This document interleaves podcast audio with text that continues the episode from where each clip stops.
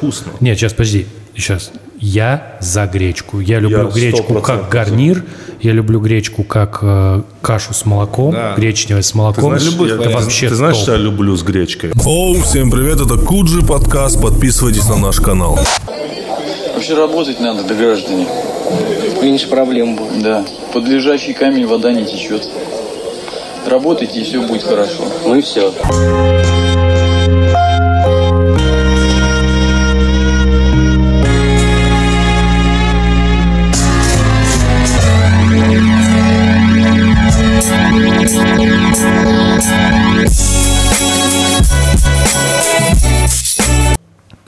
Начинай. Я, я начинаю. Камил, спасибо, что ты пришел. А, Ты примерно понимаешь, о чем мы будем говорить сегодня? Нет, вообще, и поэтому, поэтому да. Это прекрасно. Да, ты сильно далек от спорта в целом, нет, это како- смотря от какого спорта. Я в, в целом сильно далек. Я от разных видов спорта по-разному далек. Ну, то есть, вот, например, от, какому-то близок хотя бы? ну, каким-то таким, знаешь, типа скучным вещам. Например, что считается, по-твоему, скучным спортом? Ну, я, например, с любовью отношусь э, к тяжелой атлетике. Вот это как бы, ну, и я прекрасно понимаю при этом, что, ну, все понятно с этим спортом, да, он такой очень, знаешь, мне кажется, что менее зрелищное только а, вот когда они, вот, как он называется, армрестлинг. Да, когда там, знаешь, там же еще очень кру- круто, когда ты смотришь, э, этот э, комментатор прям накачивает, он такой, да-да-да, да-да, и ты прям ждешь, ждешь, ждешь, все, все. Там, там реально там Короче, размах на рубль, Да, да, а нет. удар на копейку, ожидание. да, и то есть он прям разгоняет, разгоняет, разгоняет. Дальше секунда, можно прям чуть ли не в просмотре по замедленном смотреть, и все. Но я что хотел сказать, что про то, что Макгрегор кому-то дал там пизды, я слышал, да, потому что у И меня... что ему тоже дали. Да, и что это-то я точно слышал, а вот почему-то вот русский Facebook, он как-то оказался очень сильно фиксирован на Макгрегоре, и вот это прям очень обсуждалось. Я видел типа аналитические тексты, но у меня есть стойкое ощущение, что никто вот из тех, кто чьи тексты видел, нихуя не понимает. То есть вот это как бы такая аналитика Знаешь, на в уровне...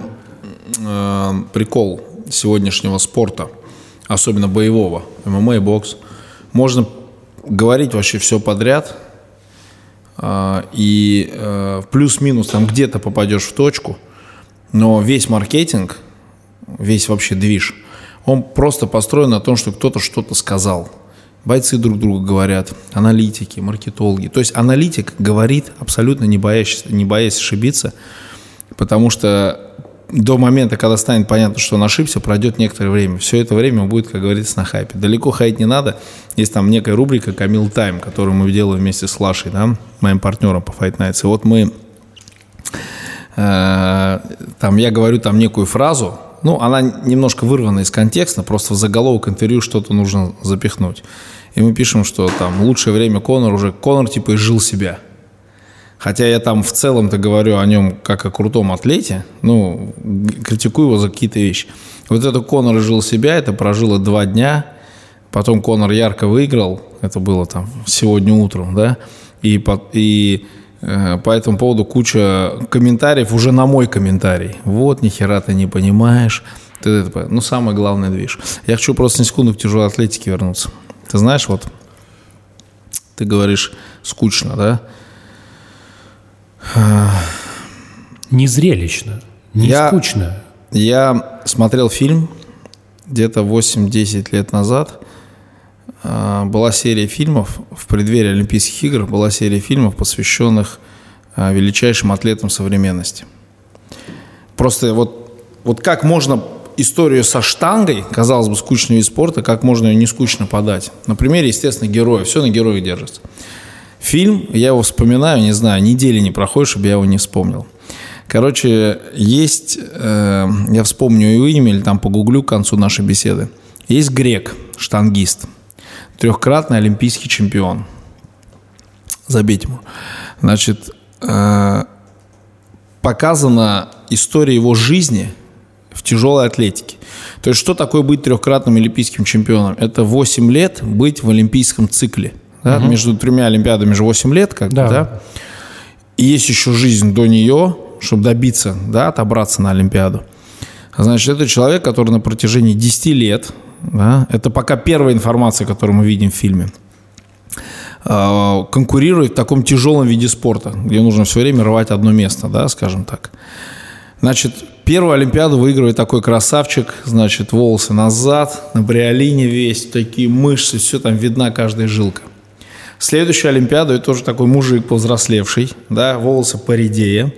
Значит, он уже такой чуть-чуть, чуть другая фигура, он выигрывает ее. Третью Олимпиаду выигрывает этот же человек, но у него уже, значит, значительно меньше волос на теле, чуть другая фигура, и у него уже где-то на коленник появился, где-то там плечо прочее. И вот, в общем, итог такой, что следующая четвертая Олимпиада проходит у него дома в Афинах. И он, будучи трехкратным олимпийским чемпионом, уже не, бу- не будучи фаворитом в своем весе, он принимает решение отбираться на Олимпиаду, потому что она домашняя. И он на нее прорывается.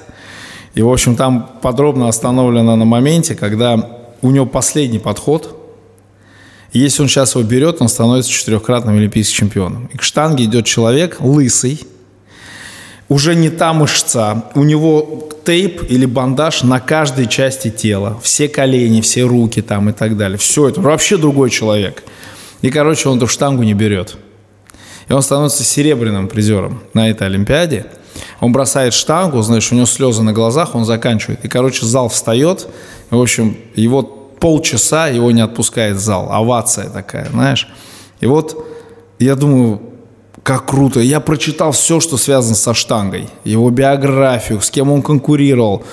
И я по-другому на штангу взглянул. То есть это ни разу не скучно, потому что есть нескучные люди. Конечно, в любом виде Я спорта. придумал, э, Его зовут э, Димас Пирос. Пирос, да. Пирос, Димас да. Пирос. либо да. Димас, Димас, скорее всего. Просто это история про то, что ну, в каждом виде спорта, вообще в любой деятельности есть нескучные люди, ну, про которых э, чей путь в профессии там или чем они там занимаются, можно очень круто рассказать. И ты, если посмотришь, мне кажется, вот американцы, они же очень любят снимать биографическое кино, они могут снять вот про что угодно. То есть у них же есть э, фильм, например, про то, как, в, как делалось расследование про священников-педофилов. Вот, это расследование делалось несколько лет, но не потому, что, типа, оно было очень сложное, но оно было сложное, а просто дело было в том, что произошло 11 сентября, и всем было вот не до священников, До этого. педофилов в тот момент.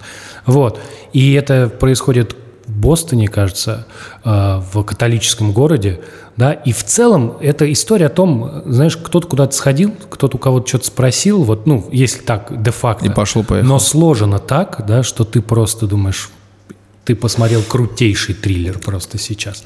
Ну, про армрестлинг же тоже наикрутейший фильм. И со Сталлоне, да, изо всех сил. В Осетии так жалеют, что армрестлинг так и не стал олимпийским чемпионом. Да, там же много у вас. Потому что я лично знал где-то 20 чемпионов мира. Да, у вас Астины в этом плане очень крутые. Ты знаешь, вот ты говоришь в Америке, да, э, это вообще моя боль, как говорится, мое горе. Я ведь знаю, что в России, в России очень много людей, которые в состоянии снимать не хуже. У нас очень много крутых историй, у нас очень много людей, которые хотели бы сделать. Но у нас на это бабла нет в целом. У государства, у министерств, у... Я не жалуюсь на жизнь России ни в коем Да-да-да, случае. нет, нет, я все понимаю. Я констатирую факт, что у нас всегда в последнюю очередь про какие-то вот эти вот фишки. А у нас, знаешь, как у нас немножко от обратного построено. Возьми российский спорт.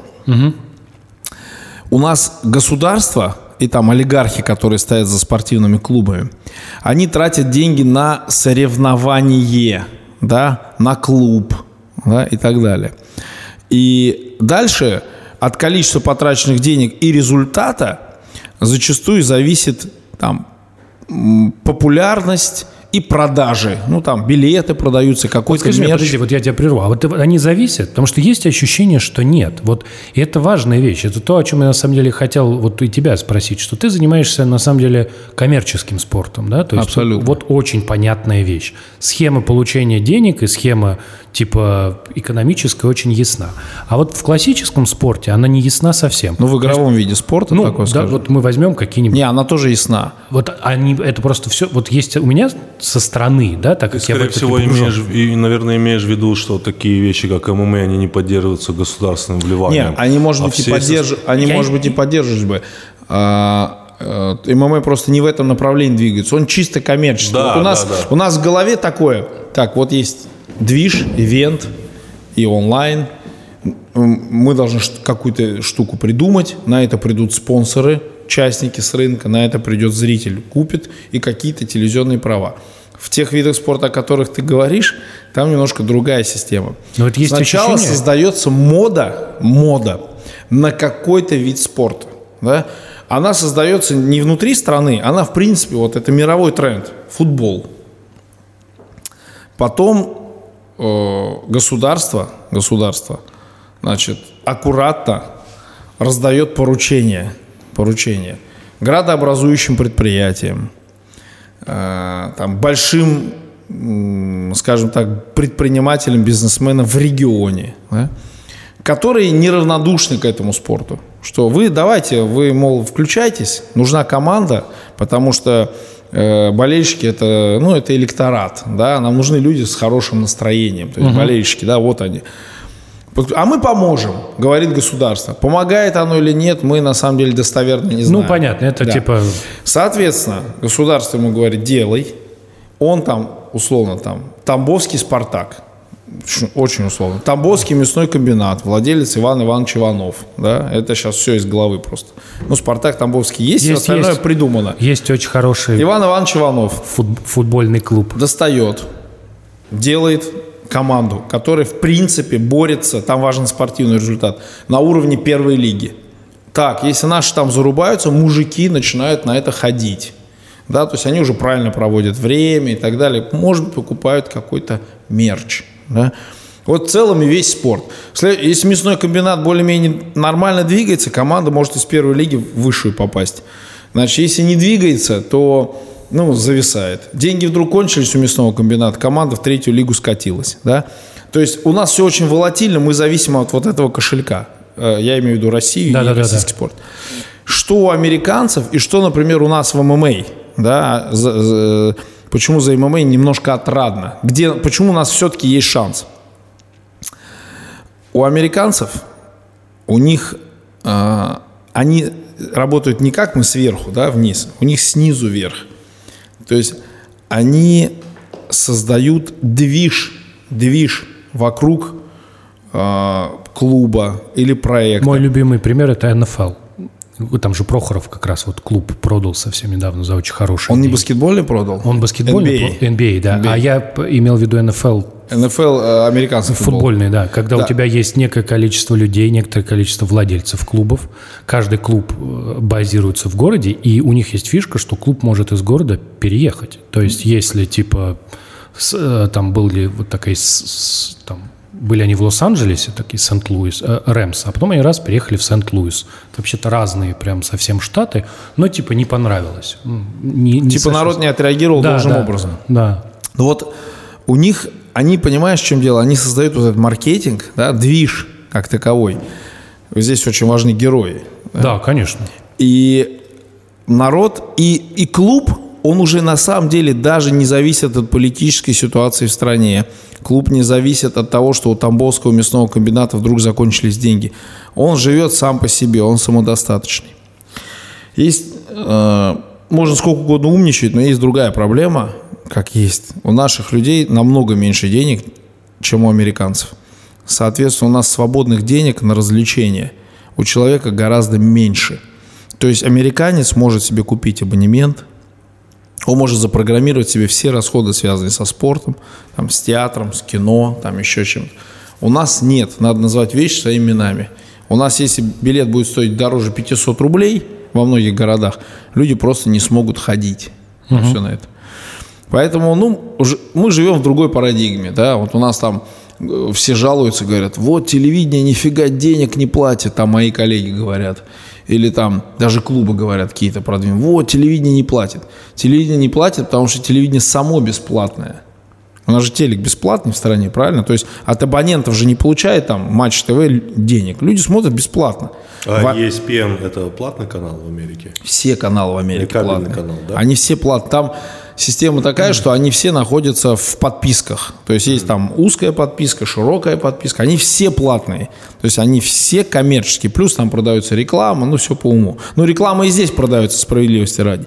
Но нет по- у нас нет платного телевидения, по сути. Конечно, у нас есть какие-то Акада, Триколор и так далее, но это же копейки, и очень мало людей этим реально пользуются.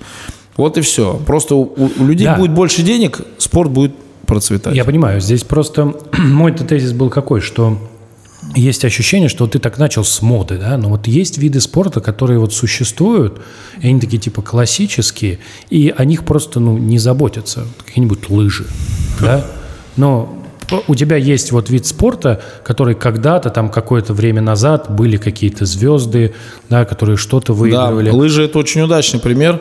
Лыжи вспыхивают раз в 4 года, когда есть зимняя Олимпиада. Да, Тогда какой-то движ вокруг лыж. да, абсолютно. Сегодня я встретил Легкова. Я был на неделе звезд КХЛ хоккейный. Встретил Сашу Легкова. Это наш лыжник прославленный, который выиграл 50 километров марафон. Сейчас Саня занимается тем, что я на него подписан в соцсетях, что он берет молодых ребят, перспективных, ну и даже тех, кто уже чуть-чуть как бы что-то выиграл. И у себя на странице, потому что он такой популярный, его знают, он выкладывает этих людей, он их раскачивает, он пытается реанимировать лыжи. Да. Все, все остальное время лыжи нафиг никому не нужны. Ты включаешь где-то в какие-то люди бегут, и это- об этом говорят только там. Я с тобой полностью согласен. И вот мне кажется, что это отчасти связано с тем, что решение принимается не так. Оно принимается не из вот каких-то соображений, а где-то кто-то кому-то зашел в кабинет и Сверху говорит, спустили. да, и такой типа, лыжи-то что-то у нас это, а Олимпиада через год. И такие, да, надо лыжи как-то это поддержать.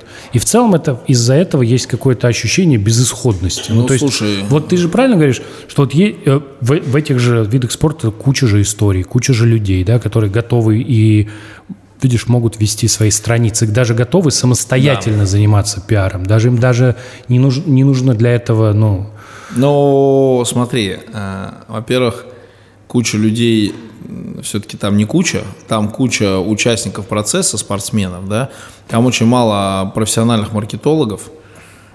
Э, У нас на это народ просто образование не получал, а таких, условно, персонажей, как я, которые там опытным путем, методом проб и ошибок что-то там сами там наковыряли, их, их просто мало. Значит, э, ладно лыжи. Э, вот до последнего времени такой удивительный вид спорта, как регби, да, я бы из него, вот, дай мне его 10 лет назад, я бы из него конфетку сделал.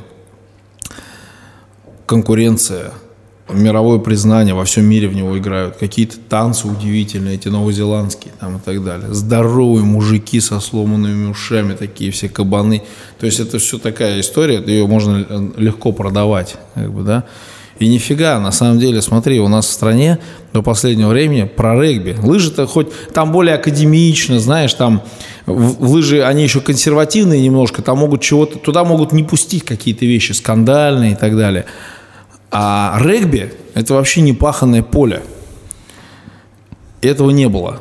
Вот сейчас вот руководитель ФАСа Артемьев, он стал президентом Федерации регби, если не ошибаюсь, год назад. Изменения на лицо о регби стали говорить, появились свои герои. Его же однофамилец тоже есть Артемьев. Капитан, капитан сборной России, как казалось, чисто говорит на английском языке. Все вообще офигели. Он на Кубке мира интервью раздавал направо и налево. Такой еще колоритный, с усами. Процесс пошел. Вот на примере регби интересно, да, вот этот кейс, то есть как э, как он продается. Ну, естественно, есть, конечно, личность Артемия во главе всего этого, да, руководитель ФАСа, да, и как следствие повышенный интерес к федерации. Ты не думаешь о том, что лыжи немножко выпадают из такой темы, как, допустим, такие виды спорта, как лыжи, это хайлайтный посев в интернете. Голы посмотреть. Да, голы быстро удары. посмотреть. А Ну, лыжи они- это долго. Они а, генерят- а лыжи это, ну, какой highlight ты хочешь посмотреть? они генерят Жих? контент, то, что Конечно. Это, знаешь, я вот недавно думал. Это и есть. А относительно там даже...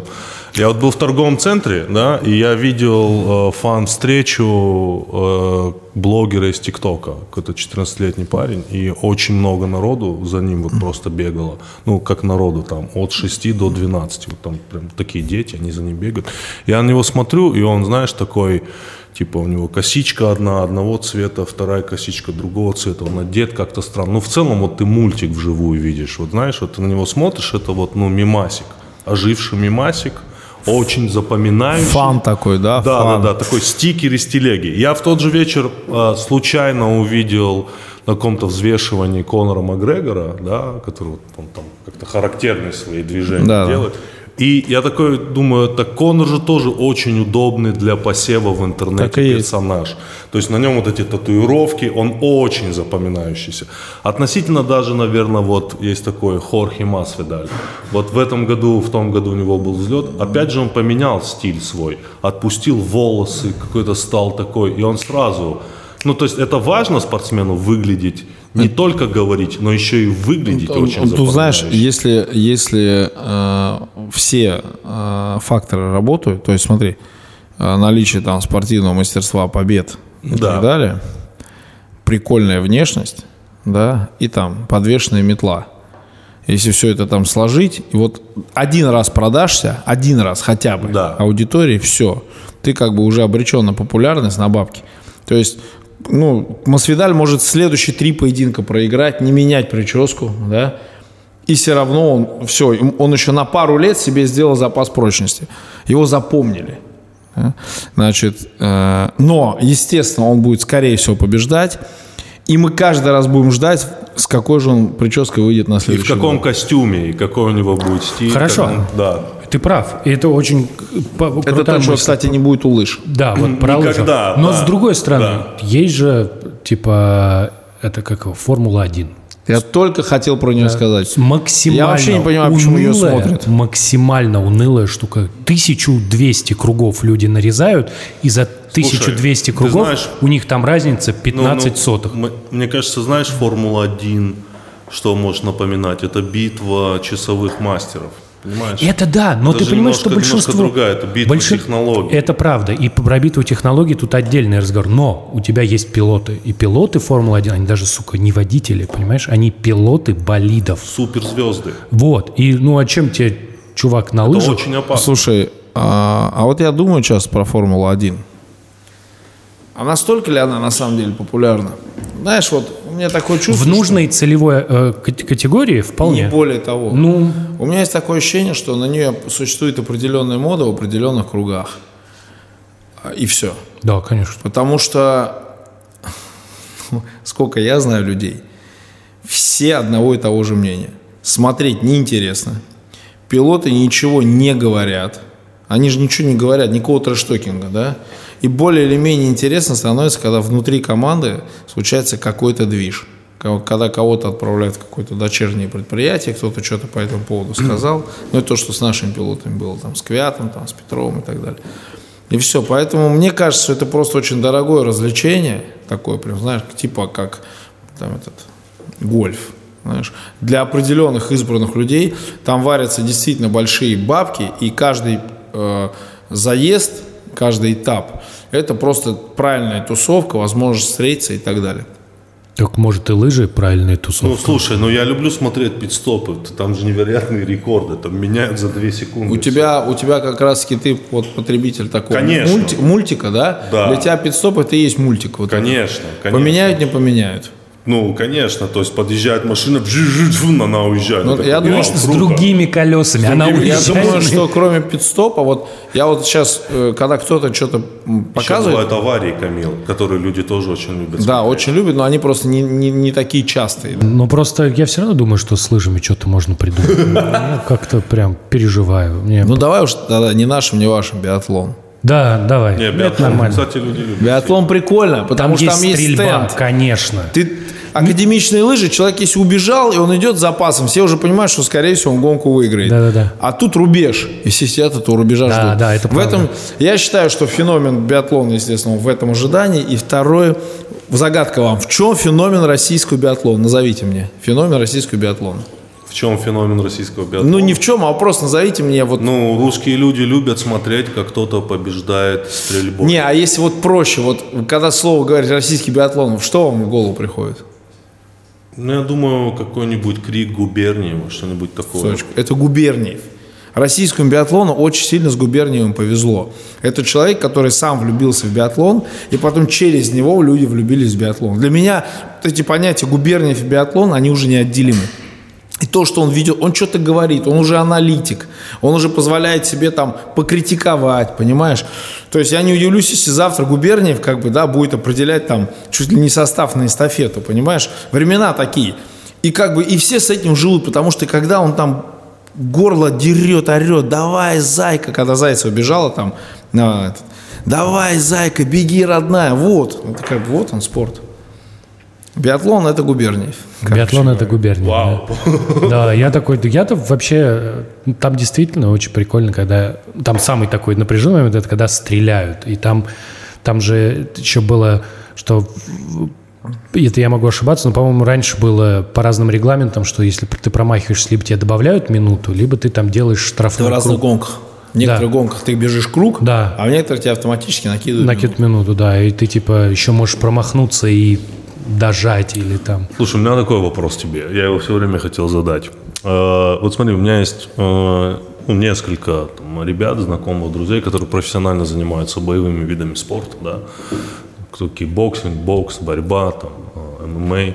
Это, знаешь, самые уверенные люди в том, что они делают. Ну, самые. То есть, а, как бы, они всегда правы да, потому что, ну, как мне показалось, это такое, каждый профессиональный спортсмен, он очень тщеславный, и в данном случае я в слово тщеславие не вкладываю негативные элементы. Абсолютно, да. я тоже. Я тоже считаю, что тщеславие это вообще движок. Ну, то есть это спорта. движок для там решения всех своих амбиций, потому что каждый, каждый профессиональный спортсмен хочет там доминировать над всеми, хочет И чтобы призна- бабы видели это. и чтобы было признание, и чтобы он был лучший, и, и чтобы он был лучший. Только это, да. Ты промоутер со всеми ними постоянно контактируешь. Да. То есть ты тот мост между профессиональными бойцами ММА, который каждый считает, что он лучше всех. Ты тот мост между... И зрителем. И зрителем, да. Ты каждый день с ними общаешься. С теми, кто считает себя лучше всех. Да, вот что с твоей нервной Их, системой их, в целом? к слову говоря, и- их тщеславие это мой шанс. Да, что с твоей нервной системой? А, смотри, а, Так. в ситуации, раньше особенно, да. Да. В общем, ситуация, когда мне хотелось просто подскочить, вот так взять человека, вот так ему с баша дать, знаешь, Допустим, да. они возникали у меня ровно раз в неделю, да, потому что э, вот в коктейль из вот этого э, тщеславия, уверенности в себе, в своих силах добавлялась еще и зачастую страшная ограниченность. Ну, то есть просто отсутствие у человека там образования, понимания каких-то еще процессов, да, жизненных, из которых что-то строится, да. И вот он, с одной стороны, вот такой с гонором тщеславный, газует, уверен в своих силах, это по-своему прикольно. Но, с другой стороны, он абсолютно не понимает реалий. Ни там, условно, экономических, ни, ни еще каких-то, да, он все под себя, все под себя. И это страшный коктейль на самом деле. Да, это такая, знаешь, это слон в посудной лавке. Такой, знаешь, страшный человек, который просто сметает все на своем пути и не понимает просто последствий. Но со временем, по мере того, как индустрия развивалась, понимаешь, появлялись какие-то уже там сложившиеся там кейсы, уже известные, и уже нынешний атлет, он может посмотреть на пример того, кто был до него. И он уже знает, что если вот так жить, так рассуждать, то можно там остаться ни с чем. И люди стали более, как говорится, гибкими такими, более flexible, знаешь. Они получили, они не пошли, конечно, образование получать, но они насмотрелись на примеры, в основном негативные примеры своих коллег, и стало намного легче работать. Потому что сейчас ты уже можешь сказать, это знаешь что, это вот помнишь вот в 2012, да, вот тогда вот ты помнишь, что с ним стало, да, вот не повторяй его ошибок. Сейчас стало немножко полегче. А раньше, когда были первые ласточки, просто реально хотелось просто с ними драться каждую неделю. Поэтому нервная система, она, конечно, прошла а, определенный этап, прошла определенную проверку. То есть сейчас ты не в стрессе постоянно. Нет, сейчас уже нет, потому что я уже тоже, знаешь, я уже и фильтрую, и собственный опыт тоже позволяет избегать необходимости там общения с э, теми, кто доставит хлопот. Я их уже за километр вижу. Что вот этот вот геморройные люди, токсичные, вот, пускай там сами тусуются и так далее. Я не ожидал просто такого ответа. Я такой думаю, я думал, что уровень стресса он всегда одинаковый, а ты видишь, что может просто у тебя еще опыт появился. Ты такой Не, ну во многом, наби- набил, во ру- многом счет набил руку. На самом деле кодекс у этих ребят, у этих ребят он э, зачастую довольно такой правильный, и прикольный, и правильный. Э, то есть у них, они что-то делают, э, даже если что-то делают неправильно, не по какому-то там условно стратегическому злому умыслу, да, просто в силу того, что вот я, как я выше говорил, там не образованы, там чего-то еще не знают и так далее. В целом-то, ребят, ну, в целом ребята нормальные. В целом ребята нормальные. То есть они в нормальной мужской среде растут, у них там нормально, в принципе, с понятиями. Я сейчас не говорю плохо про представителей каких-то других видов спорта. Я не знаю, как там. Уверен, что у любого промоутера и там с других видов спорта своих историй тоже хватает. Вообще, мне кажется, что у каждой дисциплины, вообще у каждой индустрии у них свои проблемы. Ну, например, там, ну, Да, Нет, нигде наверное, ты так не можешь столкнуться с насилием, как в твоем. Да, Вот. с насилием, с одной Да. стороны. Да, но если ты сам из этой среды, ты более или менее там знаешь правила игры, ты примерно представляешь, чего ожидать. Да? А я думаю, если послушать представителей шоу-бизнеса в чистом виде, ну, ММА тоже шоу-бизнес, да, но еще шоу-бизнес в чистом виде, там, индустрия певческая, да, я думаю, у них там рассказы про э, поступки определенных людей, там, я думаю, у нас уши завянут. Ну, э, я, я все равно думаю, что, ну, представь бы, Киркоров еще мог отпиздить сильно. Да, это вообще беда. Помните этот фильм, который назывался, я его сейчас помню, «Человек, который изменил все», где играл Брэд Питт про... Как-то он из- изменил систему там. Нет, там была очень прикольная... В НФЛ. Нет, это, Бейсболе. это было в бейсболе, Бейсболе, как да. раз, да. У него была история, что он в, э, обратился к чуваку из э, аналитического агентства, и они собрали команду, исходя из статистических показателей. Там идея была в том, что типа все обычно, как все, типа хантят звезд, вот, а он такой, типа, нам нужен человек, который много отбивает. Вот много отбивает. Да, Они да, да. нашли такого. Типа, не- недорогого, он ничего особенно больше не умеет, Конечно, но да. много отбивает. Еще нам нужен там человек в поле, спорный, который, типа, спорный. э, ты знаешь, фильм прикольный. И идея фильма, да, сценарий, режиссура, сам Брэд Питт там, бесподобный там. Но ситуация довольно спорная, потому что ведь звезды же нужны не только для того, чтобы выиграть. Конечно, здесь же и более Звезды нужны для того же маркетинга пресловутого. Там просто, ты понимаешь, это та, та история, что ты э, неожиданно придумал фишку, но она работает, пока ее никто не использует, кроме тебя. Знаешь, это такой лайфхак. После, это просто ты после того, как... э, ну, там же чем история закончилась? они, как и должна- они не выиграли. Да, конечно, эта история закончилась так, как должна была закончиться, а потом у них всех перекупили просто на следующий сезон. Не, я просто помню, как он сбивал вот этот стресс от спорта. Он пошел и очень ожесточенно качался в зале. Просто А он очень. качался, да? Ну, он что-то... Ну, вот я помню этот момент, он то ли матч там э, от матча прятался, типа не Да, он прятался от смотреть, матча, не хотел смотреть. типа- Там просто потом все стали это использовать, и это же можно же работать и в таком ключе. Тебе нужно просто подобрать допол- не, не все же звезды у тебя в команде, правильно? У тебя есть звезды, а есть люди, которые им помогают. Вот ты просто более удачно подбираешь помощников с помощью статистики. Те же, по-моему, Red Sox, они заюзали эту технологию и Они, по-моему, им проиграли в финале. а, Нет? нет, Red Sox э, после этого э, у них было какое-то датское проклятие, они сто лет не выигрывали, а потом они выиграли, короче. Ну, т- вообще это, бейсбол, конечно, бейсбол это, вот чисто американская Это вообще фильм А про мне рассказали, почему. новаторов. Да, По большому счету, да, неважно каких, но самое главное это новаторы. Это, конечно, прикольно, когда люди придумывают там что-то новенькое, да, а не вот эта закосневелая система. У нас же тоже, ну, объективно, футбол, хоккей, ну, в основном, да, там, как самые популярные, самые денежные виды. Хочется что-нибудь такое придумать, что реально встряхнет систему.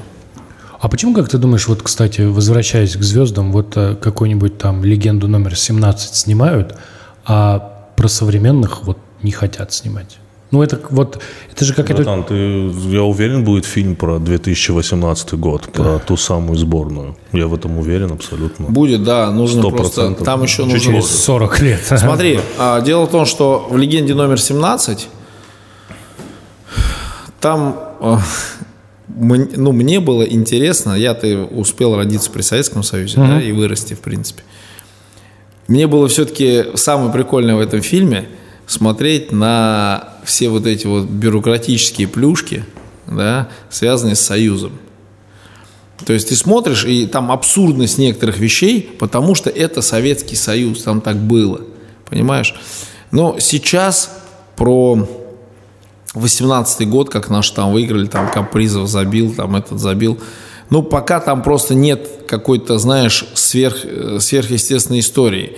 То есть, и все слишком, для нас все слишком, ну, как бы обыденно. Я говорю про чемпионат мира по футболу. Разве это было для тебя А, обыденность? а, ты про футбол. Да, Я- я говорю видишь, про он про хоккей. Ну, это я Не, про про это хоккей. будет матч, про это будет э, фильм, про то, что никто не верил, про то, что Черчесов найдут какого-нибудь упыря из Министерства спорта, который не согласовывал Черчесова, ему не нравились его идеи. Черчесов все это дело Журналист пробил. обязательно будет, блогер. Будет журналист-блогер уже современно. И будет, конечно, какая-нибудь драма, что там у Акинфеева, оказывается, там была травма, и едва ли не он не, не должен был в этот день играть. И он все-таки вышел, он сыграл. Ну, здесь-то да, потому что это Отбил глобальное событие. травмированной ногой. Да, травмированной ногой. Отбил. И еще, понимаешь, дело в том, что здесь, вот если брать чемпионат мира по футболу, мы имеем дело с подвигом неким. Потому что когда хоккеисты забирают очередное золото, это дело уже привычное. А когда футболисты вдруг добрались до четвертьфинала, и в них никто не верил, еще не домашний счет, это уже подвиг. Ну, реально, мы все жили в режиме подвига в это, в это время.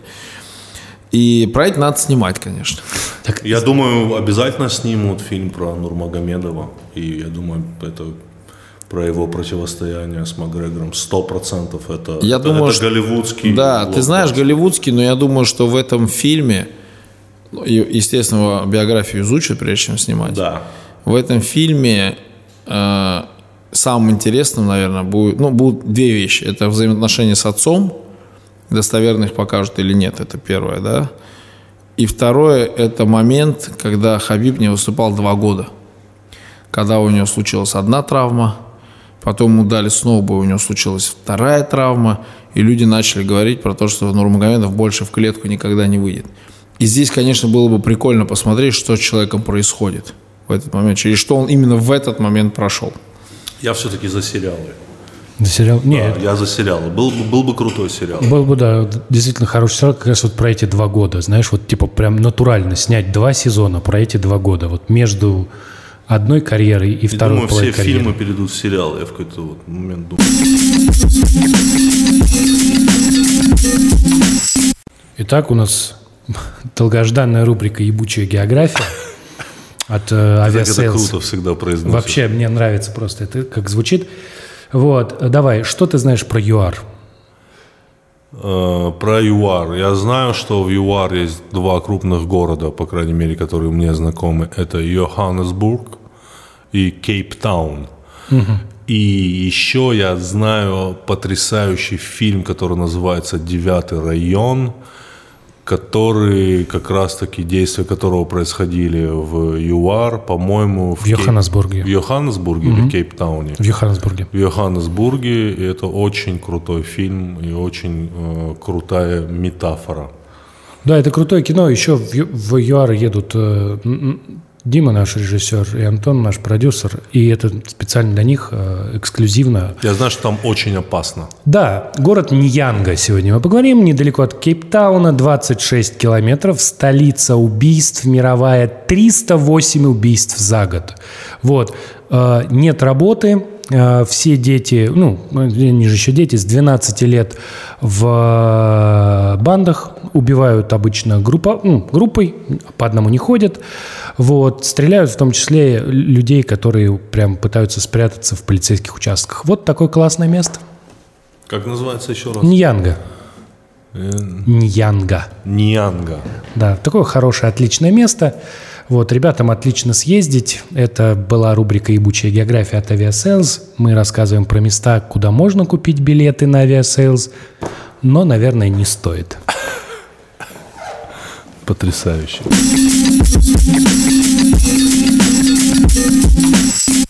Сериалы как будто круче смотреть. Я Ты просто подумал, сериалы? Я вообще сейчас сериал смотрю. Я Только сериалы. Но я редко смотрю полный метр, только если прям мне про него 100 человек сказала. А так я из сериала перекочевываю сериал. Там был во все тяжкие, из него перекочевали там, там викингов. Условно. когда-нибудь видел вот эти сериалы, которые на Netflix Манчестер Сити про свой клуб снял, Барселона сняла. В Манчестере я огромный видел. Да, очень прикольно. А так- Ювентус снял про Да, себя. а Барсу Ювентус не видел.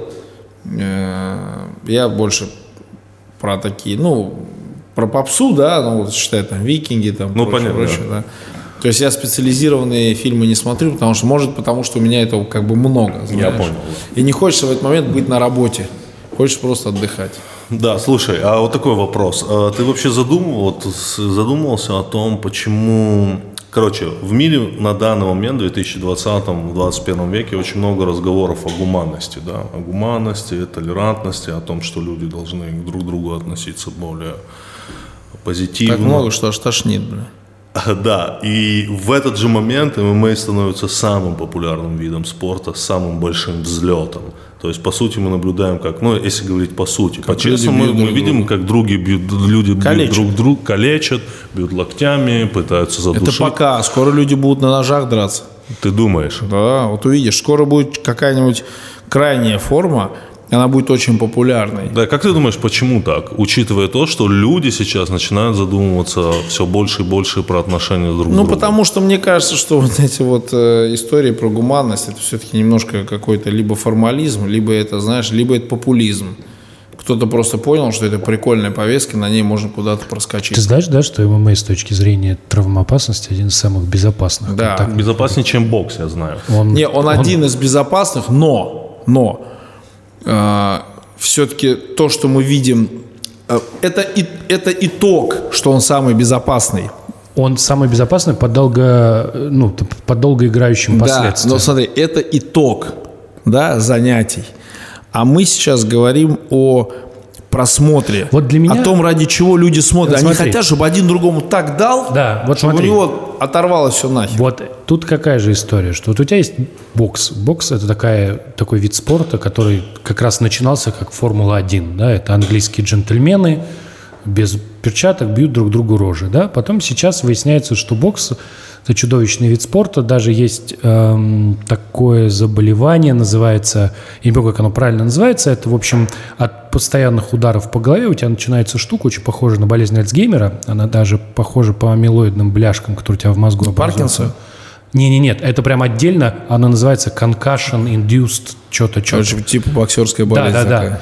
Вот. И она, самое интересное, что она типа способствует э, суицидальным настроениям, э, постоянной депрессии, человек ведет себя в целом неадекватно. Это же касается американского футбола. Про это же был даже недавно фильм. В общем, все те виды спорта, где часто бьют Да, в область да. головы. И э, там же про это была большая история, что в Америке в какой-то момент задумались о защите. Но НФЛ не пропустил э, ту, ту схему, которую предлагали, потому что она была очень некрасивая. Ну, то есть вот у них- Слишком гуманная, да? Не, ну они вот... И визуально некрасиво. Да, визуально некрасиво. Там получалась система, при которой человек не может поворачивать головой, по сути. Вот. А им нужно, чтобы они вертелись, ну, там, смотреть. Вот. И поэтому они решили этого не делать. И там вот совсем недавно даже тоже фильм какой-то был про то, как бывший... э, Там Уилл Смит играет, по-моему. по-моему, Уилл Смит играет? Да? Уилл Смит. О, Ну, какой-то ученый в каком-то университете. Там, когда он пытается доказать, что эти последствия – это результат вот игры в футбол, а ему типа говорят, чувак, нет, это у тебя врожденное. Вот. И в целом вот у тебя есть вид спорта, который зрелищный. Просто есть три- две вещи. Да? Вот Тимур спрашивал скорее про, как мне кажется, про показушность насилия. Да? То есть в этом смысле, конечно, Не, показушность борьбы с насилием.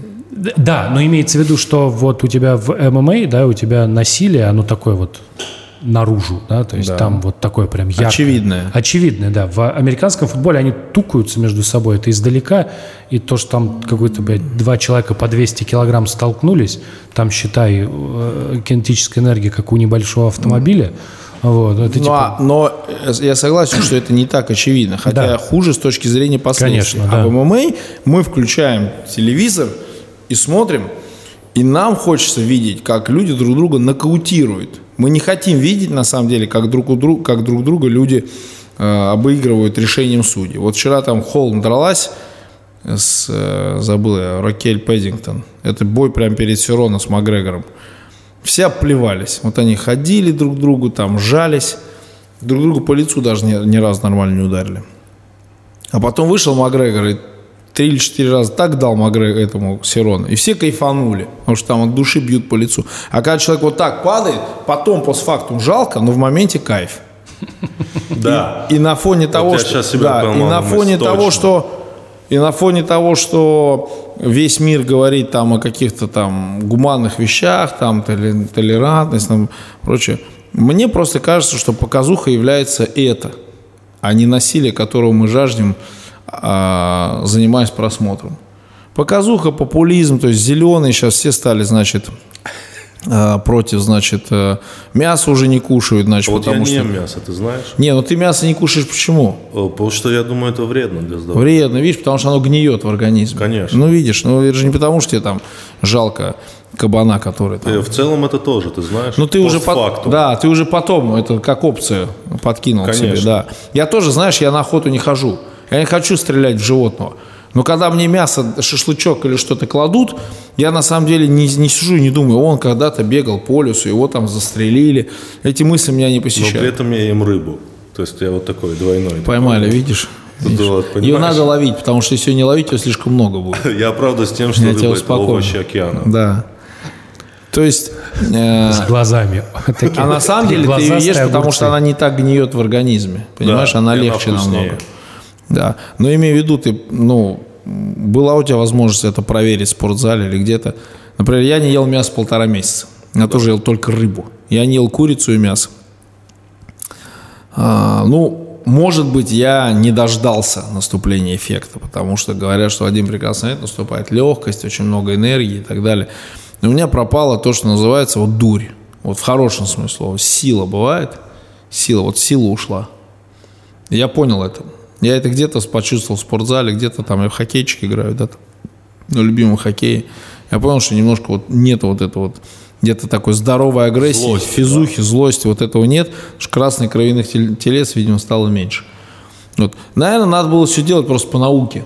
Чем-то другим замещать там и так далее. Ну вот я про это и говорю, что как только это лет шесть назад произошло, и у меня сразу очень расширился рацион. То есть я каждый день ем разное. А когда я ел только мясо, я как бы всегда так, что поесть? Мясо. Ну, миска, да. Да, каждый день мясо, мясо. Я, я, я могу тебе сказать, вот сидим недавно там с ребятами на, в Таиланде встретились, а, с дальневосточники мои друзья.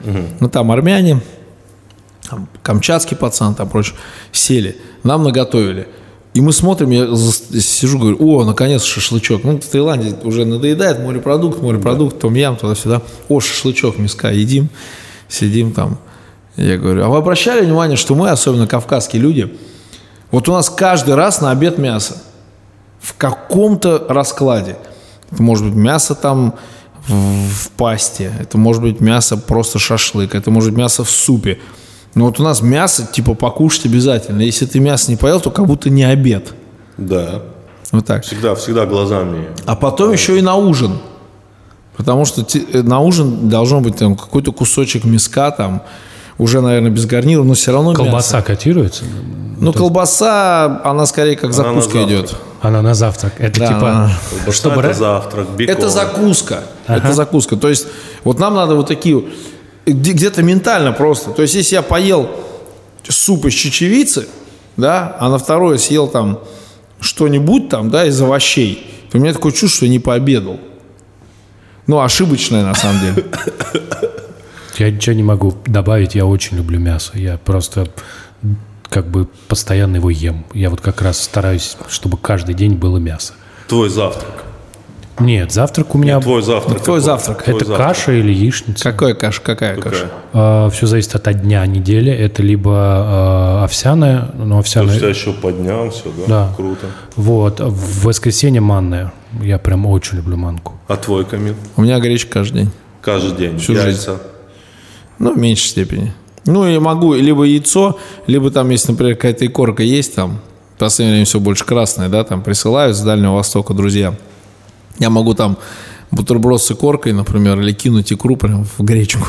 Но у меня всегда гречка, каждый день, всю Гречка жизнь. очень крутая. У меня отец всю жизнь ел Ты знаешь, гречку. как гречку нигде не едят больше? Вот это какая-то удивительная крупа, что вот Это гречку... очень вкусно. Нет, сейчас, подожди. Сейчас. Я за гречку. Я люблю Я гречку 100% как гарнир. Я люблю гречку как э, кашу с молоком. Да. Гречневая с молоком. Знаешь, любых я- это вариантов. вообще ты знаешь, топ. что я люблю с гречкой? Вот гречку, вот она у тебя осталась, да, и ты ее утром чуть-чуть вот поджариваешь, чуть-чуть совсем. Тоже тема. Да, и рядом разбиваешь сейчас реально яйцо. говорить, сейчас поесть захотелось. Рядом разбиваешь яйцо, это вообще лучше. И помидор нарезаешь, просто тоже рядом. а Вообще еще сказать вам, какая Давай. этот, э, с гречкой какая тема вообще топ. Есть же сыр виола плавленый. Да. Да. Вот если вот каждый, вот, э, когда ты гречку э, берешь ложкой, перед этим немножко сыра виола берешь, вот, ну, Да-да-да, как как, кусочек, как на- да? в нагрузочку. да. И следующим э, зацепляешь гречку и в рот. И вот это Я вот обязательно это попробую. попробуй. У гречки с виолой какой-то тоже есть вот микс. Мне интересный. очень нравится, как гречка с курицей. Блин, она когда еще окорочок, вот он жи- жиру чуть-чуть дал, и ты вот ее перемешал, и она вот внизу э, этой кастрюльки вот с этим, с сачком, с жирком, и ты такое наложил, и снизу еще вот эту штуку нижнюю Сейчас, по-моему, так. закончим мероприятие, понесем Да. гречку. Так вот, нигде больше не едят гречку. Не едят, да? да, В других Вообще, странах, да? вообще имеется Гречи виду, нет, да, да? нету гречи. Ну смотри, да, вообще каша же не такой культ, как у нас в стране. Они, американцы, кушают мюсли, а, которые действительно У них, полезны, но у нас да, они у них популярны. сухие завтраки считаются Сухие. А этим. англичане как- кушают там овсянку, Это вообще например, да? какая-то у них такая овсянка. А мы кушаем там все каши. У нас пшенная, Пшёная хуй. Рисовая. рисовая. Вау. Да, у нас любая каша, это еще со школы, с детского сада, да, считай, ты садишься и кушаешь. Для меня самая вкусная еда – это еда на завтрак. Вот нет вкуснее еды. Ну, потому что это Сырники, яичница, сыр, тосты, э, А еще джем, знаешь, что в завтраке прикольно? кофе, фреш. Так. Что завтрак прикольно? На- Просто ты когда кушаешь, завтракаешь, ты абсолютно никаких угрызений совести не испытываешь. Ты можешь съесть сколько угодно. Целый день впереди. Да, целый день впереди, и ты понимаешь, что сколько бы ты ни съел, все зайдет на ура. А э, на ужин, например, Да, ты уже начинаешь думать, хочется, глазами хочется, но надо повременить. Кстати, я недавно интересную трактовку пословицы э, там завтрак скушай сам, обедом поделись с другом, а ужин отдай врагу. Интересную философскую трактовку прочитал кое-где. Под своим же где-то постом в Инстаграме, в общем, кто-то там расшифровал. Вы как понимаете ее? Вот, вот как понимаете? Ну, я- Что завтрак – это самое полезное, что может Так. быть. Самое полезное, потому что у тебя впереди день. Обед. Э, Типа вообще считается, что лучше всего стейк есть 2 часа дня. Ну, при норме, что ты встаешь там в 8-9 утра. Потому что у тебя впереди тоже много как бы, энергии, которую ты может э, переварить. А ужин это очень вредно. Я как-то так это расцениваю. Ну вот я тоже с- исключительно с кулинарной точки зрения, да, по- пользы для здоровья. диетологической. Я, Диетологической, да, диетологической. Я и это сейчас еще э, э, модно говорить нутрициологической. Это, Вот. блядь. Значит, я тоже так понимаю, и я продолжаю так понимать, но я интересный подход. Там один человек очень так подробно рассуждает на тему того, что, друзья, вы не понимаете, это про то, что никогда не ложись спать, не решив свои вопросы с людьми, с негативом. Вау. Типа, отдай ужин врагу, это помирись с человеком, вот не ложись спать, не помирившись с, как бы с человечеством. Вообще, мне а кажется- ужин отдай врагу. Мне Я кажется, вообще обожаю метафоры, связанные с едой. То есть ты, ты, ну, то есть ты типа как угодно день прожил там, там провел его с собой, с друзьями. Да, это очень у тебя с понятно. кем-то, если у тебя с кем-то что-то не так, типа ужин отдай врагу. Я понял, понял. Но она, по- скорее всего, тут, тут не было такой мысли. Мне кажется, вот чувак... Я её- тоже думаю, не, но Ну, видишь, он говорит, но она хорошая, Он хорошая. завернул. Да, такой, потому что же негатив же мешает спать по-хорошему. Ты, если особенно еще какой-то день был бурный, Не говори. вот, лежишь. Я, я обожаю вот в этих дневниках э, бойцов, вот некоторые снимают дневники, они многие сидят же на диете там перед своими боями. Я обожаю смотреть, как они там готовят, им диетологи, очень такие взвешенные вещи какие-то. Ну, мне это- я такой, типа, вау, круто, круто, интересно. По крайней мере, интересно, что вот это тоже... Мне иногда кажется, что вот половина как бы вот этой агрессии, которая на, на ринге, она вот из-за того, что они просто не доедают э, какое-то долгое время, она Ну, это- скапливается, это они вот есть. типа выходят, блядь, сейчас бы гречки. На, блядь. Не, не думаю. Сейчас бы, наверное, нутеллу какую-нибудь. О, да, да. У каждого свой. Я когда вес гонял, у меня, с- у меня была своя манечка, я хотел торт Прага. И знаешь, вот Сладкое, да? я А, хотел... Птичье молоко. Ну, я вот хотел Прагу, да, и вот я, например, с гонкой веса, и ты знаешь, вот а, я там гонял дней 8-9. Ну, естественно, все это были допотопные сгонки, меньше воды, меньше еды, больше движения, на ночь лимон, значит, ну, вот классика, да. Значит, ну, абсурд. Возможно, умрешь, да. Абсурд с точки зрения сегодняшней сгонки, это абсурд. И, и у меня всегда была, вот, я хотел торт Прага. Я все думал, блин, сейчас будет торт Прага. Они еще бывают такие небольшие. Бывает большой, а бывает мини. Сейчас я думаю, куда я пойду, съем эту Прагу. И, и каждый раз, представляешь, я за эти там 7-8 лет сгонок так ни разу ее и не поел. То есть, и каждый раз, как только все заканчивалось, я вообще забывал про Прагу. То есть это не мой любимый торт. Прагу я вспоминал только вот сгонка, и снова Прага в голову лезет. Офигенно, да. Это я спрашивал у ребят, у всех есть такой продукт. Каждый о своем, короче, мечтает. Кто-то хочет просто фанту. Вот не, не колу там, не спрайт, а менее популярную фанту. Это странно. Взять, долбануть фанту. Ну, сладкого тоже хочется. Я понимаю, нет, просто фанта же она самая, ну, из них из трех самая хуевая, как мне кажется. Не, иногда она- фанту прикольно попить. У нас все уходит вот В отличие от спрайта и колы, фанта не лечат. То есть спрайт и кола, они же лечат живот, как бы желудок. А ну, это, это установлено реально. То есть детям, например, в Америке, я, я об этом не знал, я лет 7 или 8 назад там в ну, в Америке... минимальных дозах, да, то чтобы. Ну да, я вот, как бы. у меня живот болел, я не знаю, наверное, это было связано с тем, что, например, мы прилетели, мы были в Альбукерке, Нью-Мехико. Там чуть острая еда, такие вот все вещи. И мы на ужине сидим, и я Андрей Харловский пригласил и говорит, пойдем поужинаем. Там все, все тусуются. И он говорит, ты что не ешь? Я говорю, блин, живот болит. Он говорит, спрайт попей, на, спрайт. Долбани спрайт. Я раз спрайт выпил, вообще как рукой сняло. Сахар, потому что. Нет, там из чего он... Кислоты, может, какие-то. Кислоты. Кислоты я, по- я выпил, вообще ж сразу прошло, я поел, все хорошо, но на следующий день, правда, опять заболело. То есть он не лечит, он как бы, скажем так, временно решает проблему. Оказывается, колу дают детям в Америке. Чуть заболел живот, сразу колу пьешь, и все. Ну и вообще, она же, кола-то на самом деле, она ядреная. То есть она там, ею там можно ложки почистить, там 74% американцев, типа, у них лишний вес. Наверное, вот от того, что колы начинают лечить. Ты сколько лет занимаешься спортом вообще? Я так понимаю, ты не прекращаешь заниматься Не, не спортом. прекращаю. Ну, сейчас это уже не спорт. Вообще, знаете, а, отличие спорта, считаю, все загадки какие-то вам А загадывают. это Да, круто, да. это Вот. круто. Так, так, давай. Спорт от физкультуры, ну, отличие спорта, ответ научно. Чем отличается спорт от физкультуры? Да я нет вообще. теперь Или не чем физкультура, вот, вот говорят же, вот он спортсмен, а он физкультурник. Ну да? вот смотри, допустим, вот условно, ну гипотетически кто-нибудь там, давай я, да, вот а, хожу два раза в неделю на какой-нибудь бокс. Два раза в неделю. Вот, допустим, мне там 35, я два раза в неделю хожу на, На бокс. На бокс. Вот это физкультура для меня. Не, не, Если бы я каждый день ходил, у меня нет, были бы абсолютно цели, нет. Это был бы спорт. Как оказалось, абсолютно нет. Да. Вопрос. Так. Ты ходишь. Ты с тренером договорился, что сейчас ты там выйдешь как- на какую-то форму определенную Нет, и конечно. выступишь на внутриклубном чемпионате Нет, по боксу. нет. А ты знаешь, да, что есть люди, которые тоже два раза в неделю ходят на бокс, но они выступают на каком-то внутриклубном чемпионате по боксу среди там непрофессионалов. Ну, есть такие там, в World-классе есть такие Ну, чемпионаты. допустим, вообще.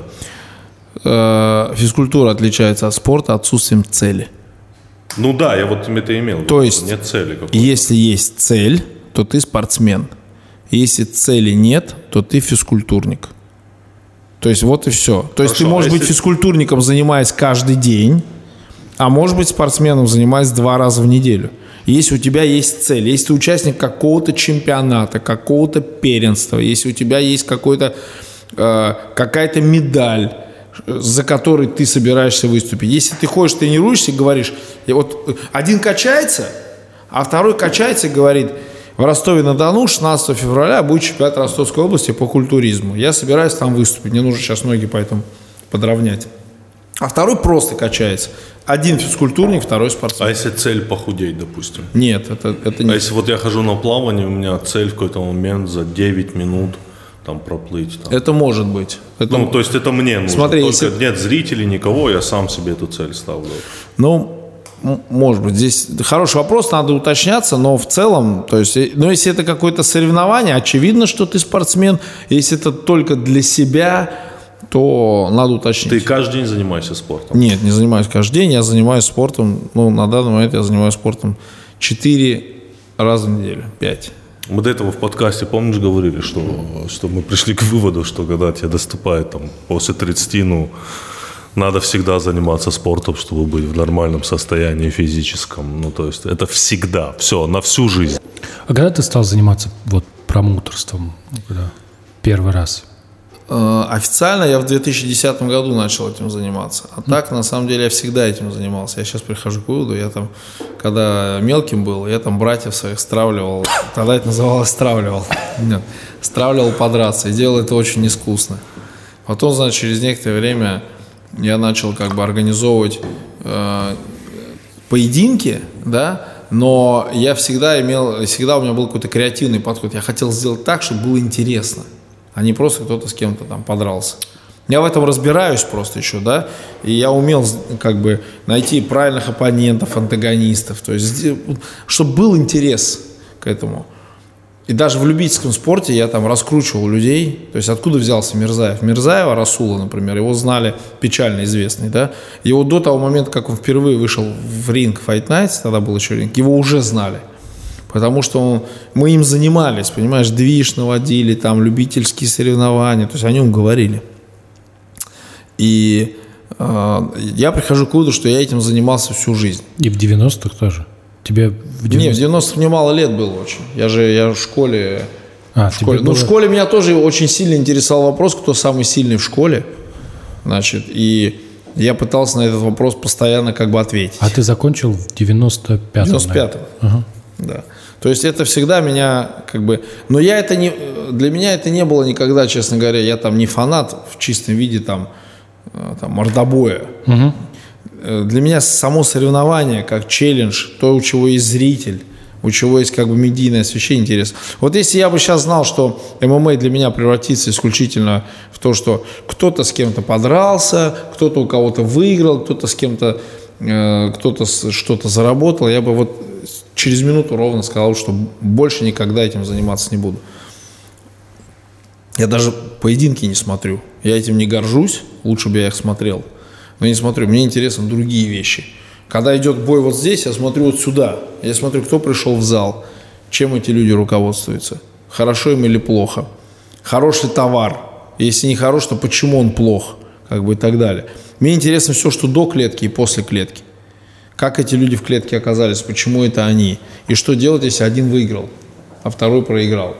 То есть вот эти вот, ну такой схематоз. И пока это продается, э, пока это продается, я понимаю, что э, есть смысл этим заниматься. Но если завтра это будет абсолютно никому не нужно, не востребовано, то Вы все. продаете платные трансляции? Нет. Я без иллюзий. Ну, во-первых, мы на бесплатном телевидении, мы на матче.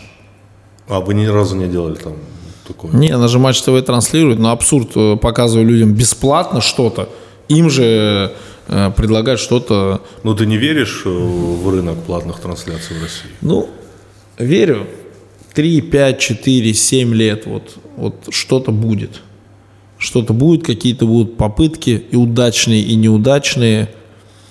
Я так Но понимаю, это один из основных доходов, да, у тех же UFC. это основной доход. Основной доход платные трансляции, да. Если бы не pay-per-view, то э, финансовая модель UFC была бы принципиально другой. И они бы, конечно, не были такими успешными. Ну а у нас это... Я же начал с того, что у людей просто нет бабла. Ну как ты можешь человеку продать платную трансляцию, если для него дилемма купить платную трансляцию или купить продукты домой? И уж тем более ты это ему не продашь, когда он может смотреть это бесплатно. Ну вот и все. Поэтому у нас платные трансляции, ну, не обречены, но перспектива у них грустная. Помнишь, э, был король ринга?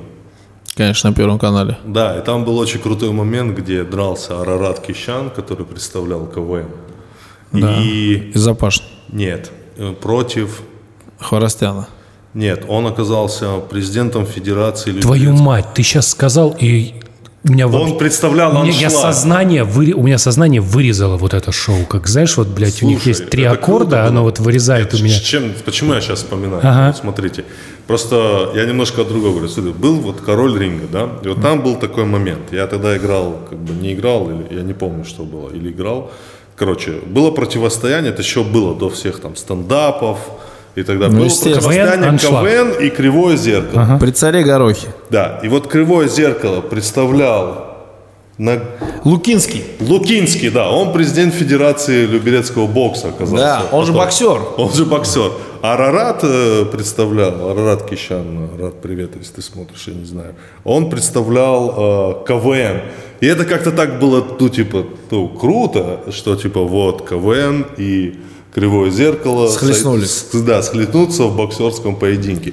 Как-то, вот я имею в виду, вот, э, вот перспектива такого же. Подожди, вот- а ну КВН получил. Я не помню. Не, выиграл Лукинский. Я не А, помню, что там Точно было. выиграл Лукинский. Просто потому, что Лукинский боксер. Он может быть даже мастер спорта по боксу. Жестко. Как минимум кандидат. Это вообще, это все равно другое. Это обученный человек. И, но он боксировал с Араратом, который, ну, просто занимающийся человек, как бы не более того. Ну, я не, не помню. Мне это не было как, как ты вот, да. допустим, до этого говорил, что мне это было неинтересно, что там. Мне вот сама суть интересна была, что дерется. Ну, то, о чем КВН. ты сейчас сказал, Да. это будущее российского ММА, как и прошлое.